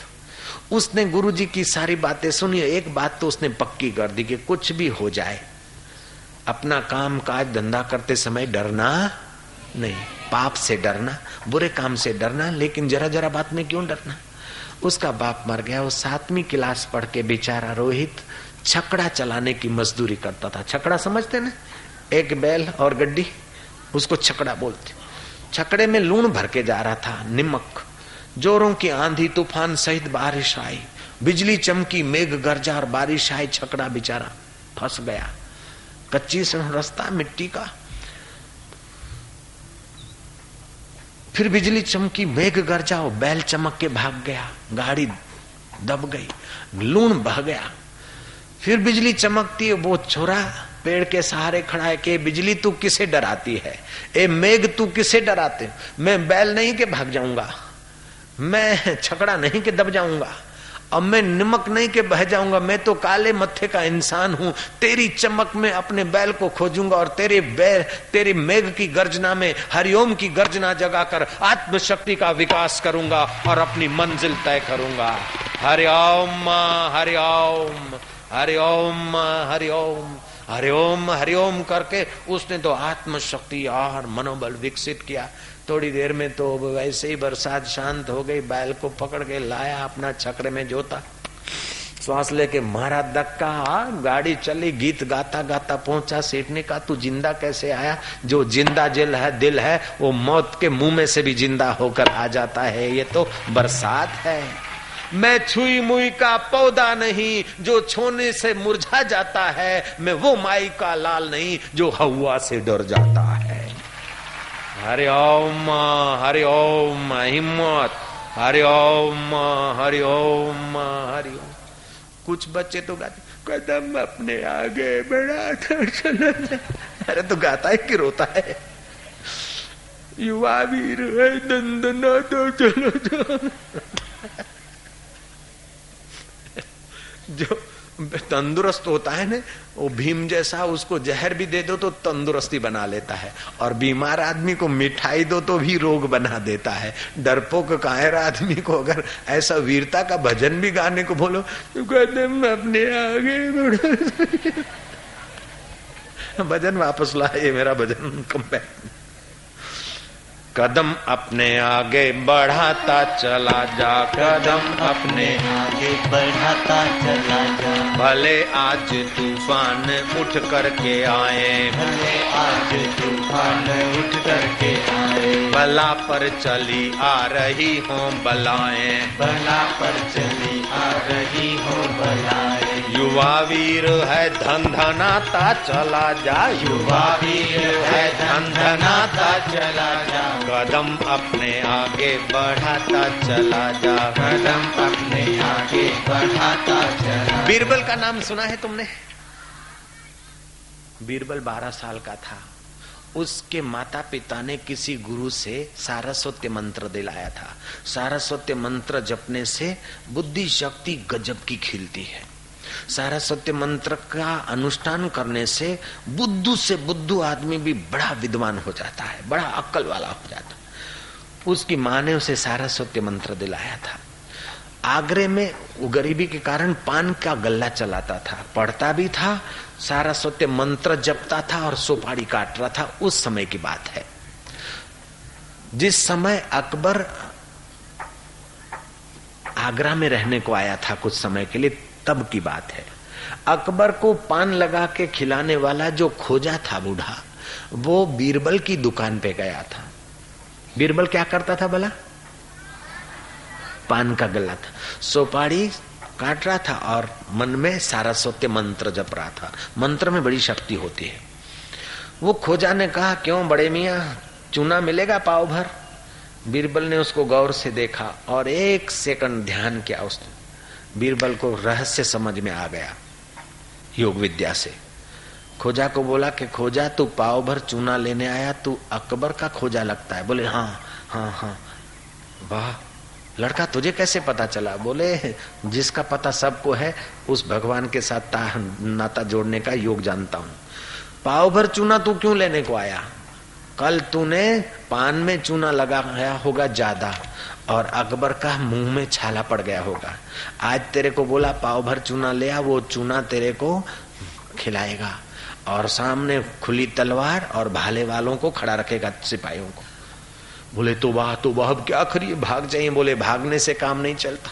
खुदा खैर करे, क्या करिए? बोले, खुदा तो बेचारा बहुत खैर करता है, लेकिन बंदा जब अक्ल लड़ाए तब तो खुदा खैर करे, बंदा लहर करे।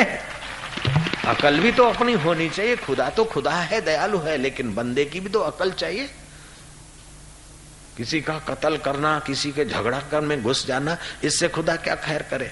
और भागते रहना जरा जरा बात में डरते रहना, ठहर। मुला, ऐसा करो, वो खोजा, ऐसा करो कि देखो, तुम चूना ले जाओ। तुमको राजा खिलाएगा, लेकिन तुम ऐसा करो कि पहले घी पी लेना। राज दरबार में जाने के पहले भर पेट घी पी लेना, और घी पी के फिर चूना ले जाओगे तो तुम्हें चूना खिलाएगा। तो चूना खा लेना तो चिकना होगा ना पूरा शरीर तो चूने को घी मारेगा, और घी को चूना मारेगा। खोजा, ज़िंदा रह जाएगा। सुबह अल्लाह सुबह अल्लाह। बोले अच्छा पाव भर घी, पाव भर चूना लेकर खोजा तो पैसे देकर गया। अकबर के पास चूना धरने के पहले बाहर घी पी के अपना मुछे मुछे दाढ़ी बाढ़ी साफ़ करके खोजा तो ऐसा गुगला पीर होकर गया। बोले, जहाँ पना ये चूना मंगाया, जहाँ पना ने बड़ी बड़ी आँखें दिखाई, बदतमीज, नालायक, लापरवाह, अपना काम करने में लापरवाही करता है। पैसे तो नगद लेता है दो सौ रुपया। और काम करने में लापरवाही। ले ये चूना खा। कम भक्त कहे। ऐ सैनिको सिपाहियों, ये नालायक चूना नहीं खाए, तब तक घेरे रखो। नहीं तो भाले भोंक दो कम भक्त नीच को। तेरे बाप के मुँह में ऐसे छाले पड़े। काम करते समय पता नहीं चलता कितना काम, कैसा काम करना चाहिए। लापरवाही से काम बिगाड़ते। जा तेरी ज़िंदगी बिगाड़ता हूँ। क्या समझता है?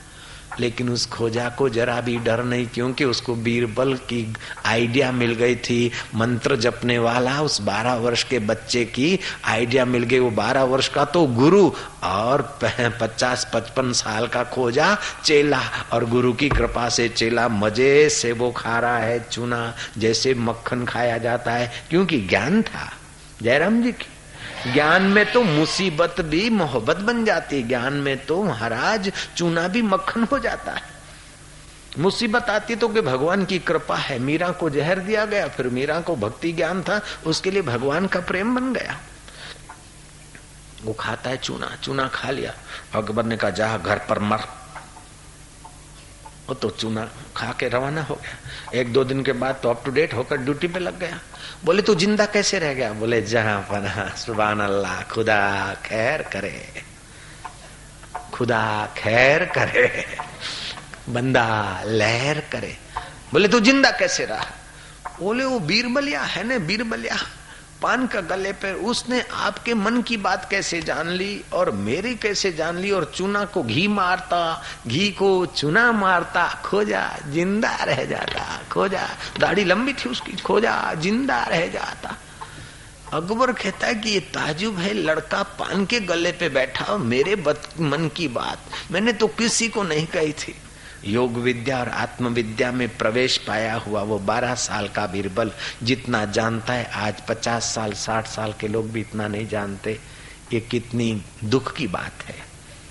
जयराम जी की, आप लोगों को योग विद्या सीखना चाहिए कि नहीं?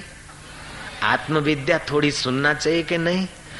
मैं तो कहूँगा कि तुम्हारे स्कूल के संचालक, प्रिंसिपाल, शिक्षक बंधु और शिक्षिकाएँ बहने, ये सचमुच में तुम लोग भागशाली हो कि ऐसे पवित्र शिक्षक मिले जो तुमको योग विद्या और आत्म विद्या सुनाने की जगह पर ले आए हैं। ऐसे पवित्र शिक्षकों को धन्यवाद है।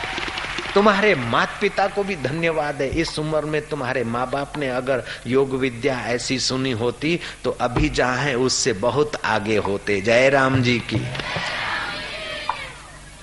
बीरबल को बुलाया गया बाइज्जत पालखी में। बीरबल से दो चार सवाल किए गए। बीरबल ने फटाक से जवाब दिया, क्योंकि बीरबल के पास योग विद्या को प्रकट करने का सारस्वत्य मंत्र था। रोज थोड़ा जप करता था सारस्वत्य मंत्र का। मैं सारस्वत्य मंत्र जब देने को शिविर भरता हूँ तो फॉरेन से, कनाडा से कई लोग आते हैं। भारत के भी कई विद्यार्थी आते हैं। और कनाडा में कनाडा में चौदह जनवरी को उनका एग्ज़ाम है और सात जनवरी तक वो मेरे आश्रम में, बाकी सात दिन फाइनल एग्ज़ाम उनका, कॉलेज का। और फिर भी दोनों के दोनों विद्यार्थी फ़र्स्ट क्लास, फ़र्स्ट आए और उनको स्कॉलरशिप मिली और लाखों रुपया इंडिया का। वहाँ का आठ, दस हज़ार डॉलर, यहाँ का तो लाख रुपए से तो ज़्यादा हो जाता है, डेढ़ लाख से दो लाख से।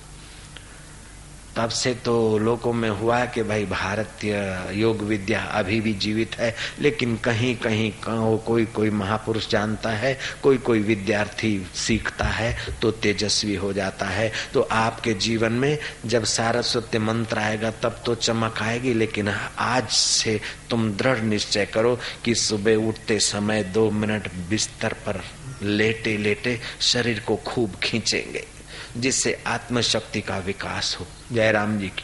तुमने देखा होगा, बिल्ली और कुत्ता जब नींद में से उठता है ना तो बड़ा अपने को खींचता है। बड़े एक्टिव होते हैं और बीमार नहीं पड़ते हैं।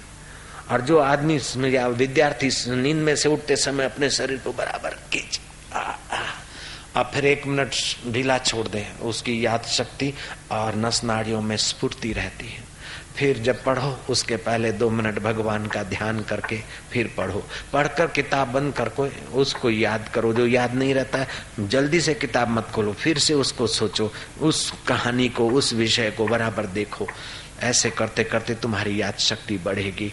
एक बुद्धू लड़का था एकदम वीआईपी कोटा का मूर्ख था जयराम जी की। वो किसी पेड़ पर धा, धा, धा, धा, डाल काट रहा था।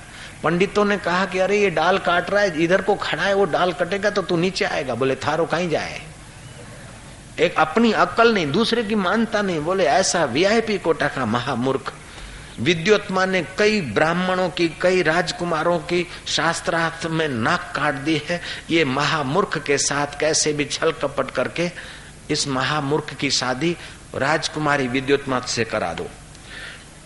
छल कपट करके राजकुमार विद्योत्मा विद्योत्मा के साथ शादी कराने के लिए शास्त्रार्थ का आयोजन हुआ। शास्त्रार्थ में इस मूर्ख को सजा दजा के आसन पर बिठा दिया गया। विद्युत्मा को बोला कि तुम जो भी सवाल पूछो इशारे से, उंगली से, और ये जवाब देंगे, ये इसका अर्थ हम बताएँगे। विद्युत्मा ने एक उंगली दिखाई। मूर्ख बोलता है कि ये मेरी एक आँख फोड़ेगी तो मैं ये दो दिखा दी। बोले, क्या बोलते हैं? बोले, ये बोलते हैं कि भगवान ने सृष्टि बनाई नहीं, भगवान और भगवान की शक्ति माया ने दुनिया बनाई। बात तो सच्ची। ऐसे जो भी कुछ एक्शन करे, मूर्ख ज़्यादा ज़्यादा एक्शन करे, उसका अर्थ घटन वो पंडित लोग कर दे, आखिर निरुत्तर होने वाली निरप्रश्न होने वाली विद्युत्मा की हार हो गई और उस मूर्ख की जीत पंडितों ने करवा ली। मंगलम भगवानम, मंगलम गरुड़ा ध्वजा मंगलम पुनरिकाक्षा सर्वमंगलाय तनवरी विवाह हो गया। महल में गए, खिड़की खुली थी, पीछे एक ऊँट चल रहा था। विद्युत्मा ने पूछा कि वो को प्राणी, वह कह, वह प्राणी, वह कौन सा जीव है? तो संस्कृत में ऊँट को उष्ट बोलते हैं। मूर्ख ने तो संस्कृत पढ़ा नहीं था। बोले उटियो लागे है उटियो है। वो समझ गए कि महामूर्ख है। विद्युत्मा ने हाथ पकड़कर घर के बाहर कर दिया कि मैं भारत की कन्या हूँ, दूसरा तो नहीं करूँगी। लेकिन तू मुझे विद्वान होकर वरा है तो विद्वान होकर मुँह दिखाना। स्त्री से अपमानित हुआ, चला गया जंगल में। किसी साधु संत के पास उसने योग विद्या सीखी। कुंडलनी शक्ति जागृत हुई, जो पढ़े वो याद रह जाए। इतना महान विद्वान हो गया कि उसका नाम पड़ा कवि कालिदास। जयराम जी की। उसने रघुवंश काव्य लिखा, उसने शाकुंतल्य नाटक लिखा और शाकुंतल्य नाटक का अनुवाद जर्मनी भाषा में हुआ और जर्मन का कवि प्रसिद्ध मिस्टर गेटे, जब वो शाकुंतल्य नाटक पढ़ता है तो वंडरफुल वंडरफुल करते हुए वो किताब सिर पर रखता है और सड़कों पे डांस करता है। कहा तो महामूर्ख और कहा महाकवि कालिदास हो गया। ये योग विद्या का, ध्यान विद्या का चमत्कार है। हरिओम हरिओम हरिओम मैं वो रोहित की छोटी सी कहानी तुमको बता दूँ। रोहित जिस सेठ के वहाँ मजदूरी करता था, हिम्मत के कारण और रोज भगवान के नाम का जप करता था, सेठ का दिल जीत लिया। सेठ को अपना बेटा नहीं था, रोहित को गोद ले लिया। देर सबेर रोहित को अपना पुत्र उसने घोषित कर लिया। रोहित गुरु जी के आश्रम में कभी कभी जाता था। एक दिन की बात है, उस गाँव के लोग गुरु के आश्रम में गए। तो गुरु ने पूछा, भाई, रोहित पहले छकड़ा चलाता था, फिर सेठ का बेटा हुआ, फिर भी आता था। मैं तो उसको भगवान का बेटा बनाना चाहता था। आजकल आता नहीं क्यों? बोले, गुरुजी, उसकी तो मंगनी हो गई है, अब तो शादी करेगा। बोले, बेटा, शादी करे, हम मना नहीं करते। लेकिन उसको बोलना कि थोड़ा बहुत रोज ध्यान करे और सत्संग में आया करे। गाँव के लोग गए, गाँव के लोग गए, जाँच किया कि रोहित क्या कर रहा है। रोहित के घर पहुँचे तो उसी दिन रोहित की शादी थी। चोरी होती ना शादी में, फेरे फिरने की चोरी चोरी, तुम लोग समझते? गुजरात में होती वो, सात फेरे फिरते। उसने तीन फेरे फिरे। इतने में गाँव के लोग कहते कि, रोहित रोहित, हम गुरु के आश्रम से आ रहे रोहित ने ब्राह्मण को कहा कि, ब्राह्मण वेट प्लीज़ रोकना। वो छेड़ा छेड़ी खोला। गुरु के आश्रम से। गुरु जी ने मेरे को याद किया, बोले हाँ गुरु जी ने तो याद दिया है। तुझे बड़ा याद कर रहे थे। रोहित बोलता है, जिसके हृदय में आत्म विद्या योग विद्या प्रकट हुई, भगवान प्रकट हुआ, ऐसे गुरु जी मेरे को याद कर रहे हैं कि हाँ सच बोलते गुरु जी ने मेरा नाम लिया था, जिसके जीव पर भगवान का रस, उस जीव पर मेरा नाम, बोले हाँ। रोहित ने तीन फेरे फेरे, चार फेरे, बोले, बाद में आके फिरूँगा, पहले गुरु के दर्शन करने जाऊँगा। रोहित तो भागता भागता गया, लेकिन गुरु का आश्रम तो छह सात कोस दूर था। सात कोस मतलब 21 किलोमीटर कैसे चल सकता है? रात को किसी धर्मशाला में ठहरा। सर्दी की रात थी, वो बेचारा बाथरूम करने को बाहर निकला। जब अपने कमरे में घुसा तो पास की धर्मशाला तो समझते हो ना, सराया। धर्मशाला में कोई उटपटांग, उल्टा स्त्री ठहरी थी वैसा उसका हार श्रृंगार देखकर रोहित के मन में जरा बुरा विचार आ गया उससे मिलने का। रोहित जब अपने कमरे से जाकर उसके कमरे में जाने को सोचता है तो उसके कमरे के द्वार पर एक बड़ी बड़ी आँखें दिखाकर हाथ में भाला लेकर कोई खड़ा है। रोहित डर के मारे। वापस आया। फिर थोड़ी देर हुई गया। देखा तो वही आदमी खड़ा है। मोनो बस भाला भोंकने का इंतज़ार कर रहा है। फिर वापस आया। रात को नींद नहीं आई, बुरा विचार आया तो। नैन का चैन चुरा कर ले गई, कर गई, नींद हराम यह हाल हो गया, उसका तुम बेचारे का तीसरी बार उठा, चौथी बार उठा, इतने में तो प्रभात हो गया, बुद्धि का विकास हुआ, वो गुरु के आश्रम में चल दिया, पाप से बच गया। गुरु जी के आश्रम में पहुँचते पहुँचते गुरु जी सामने देखे गुरु जी को प्रणाम करा, बोलता कि गुरु जी सच बोलता हूँ, भगवान साक्षी है गुरु जी आपके चरणों की सौगन खा के बोलता हूँ। कल तो मैं सात फेरे फिरने के लिए मुकुट बाँध के दुल्हा बना था। गुरुजी तीन फेरे फिरे, चार फेरे अधूरे छोड़ के आपका नाम सुन के गुरु भागता हुआ आया हूँ। गुरुजी बोलता है, बेटा जी, तू मेरा नाम सुन के, मैं याद कर रहा हूँ ये सुन के। चार फेरे पोस्टपोन करके भागता आया तो मैं रात को चार बार समाधि छोड़कर वैशा के द्वार पर भाला लेकर भागता आया, कहीं मेरे चेले का पतन न हो जाए। जय हो। ये योग विद्या का चमत्कार है आत्म विद्या का चमत्कार है। जिसके पास योग विद्या का थोड़ा सा भी अंश है, वो आप तो सुखी रहता है, तंदुरुस्त रहता है, उसका कुल और कुटुंब भी सुखी होता है। सतरती लोकान तार्यती भय नाशन दुर्मति हरण। भय, ये साखी है। दुर्मति हरण। भयनाशन दुर्मति हरण। भयनाशन दुर्मति हरण। बच्चों को किताब दी जाएगी प्रसाद दिया जाएगा। और जो एक दो बच्चे भागना चाहते हैं वो भले भाग जाए उनको किताब भी नहीं मिलेगी प्रसाद भी नहीं मिलेगा। और जो प्रसाद छोड़ के जाते हैं वो तो वो दिन गए वाले जैसा ही है जयराम जी। जयराम जी बोलना पड़ेगा। जो प्रसाद को पीठ दे के जाते हैं उसको समझ लेना चाहिए कि उसको अपनी ज़िंदगी की कदर नहीं है। जयराम जी की। ऐसी बातें रोज रोज मिलती है क्या? ऐसा मौका रोज रोज मिलता है क्या? राजे महाराजे, राजपाट छोड़कर हम भी घर बार सब छोड़ के गुरुओं के आश्रम में सात सात साल तक रहे थे। तभी हमको योग विद्या, आत्मविद्या की बातें समझ में। अब तुमको तो घर बैठे मिल रही है। और फिर कोई उठ के चला जाए तो उसको क्या बोलोगे?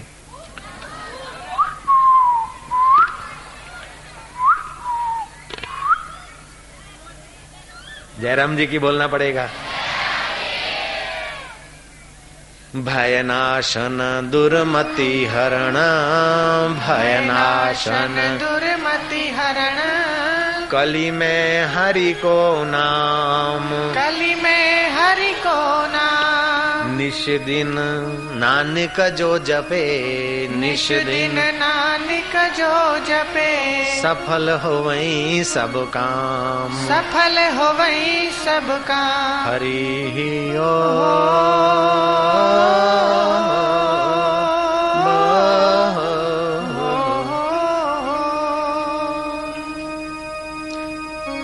हरि ओ।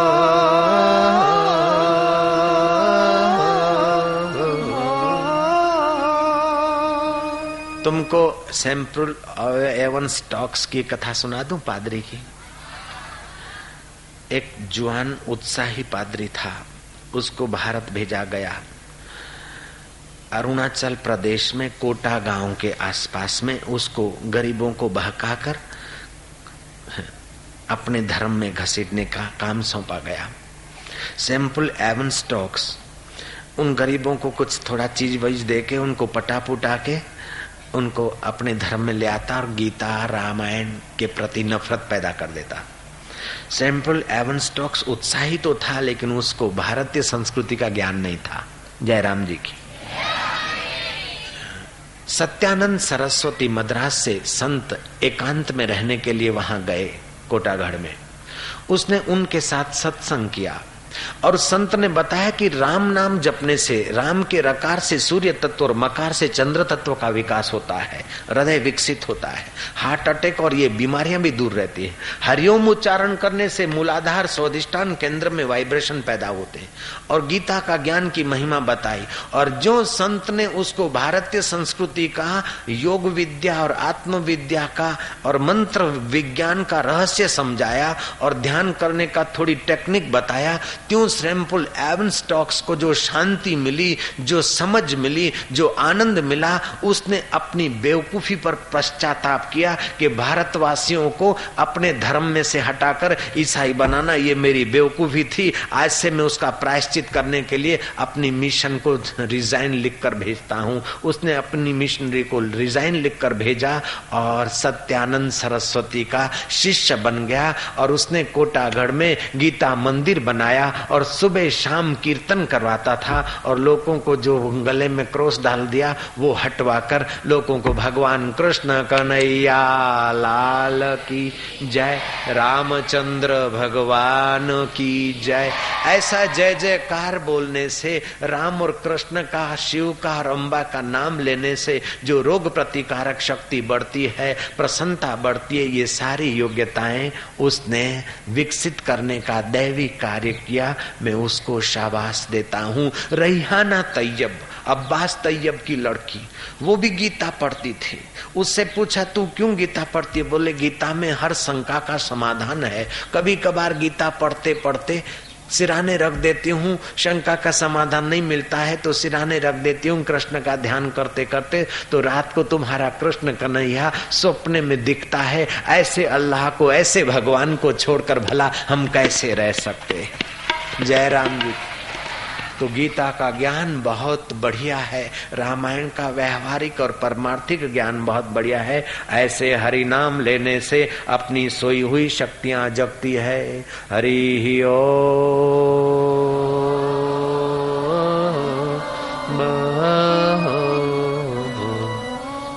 मैं बोलूँगा मधुर मधुर नाम तो तुम क्या बोलोगे, पता है? हरि हरी ओम बोलने से जब ताली बजाओगे तो हाथ पवित्र होंगे और सुनोगे तो कान पवित्र होंगे और बोलोगे तो जीव पवित्र होगी और हरि को प्यार करोगे तो तुम्हारे पर हरि की रहमत भी होगी और जीवन धन्य हो जाएगा ना?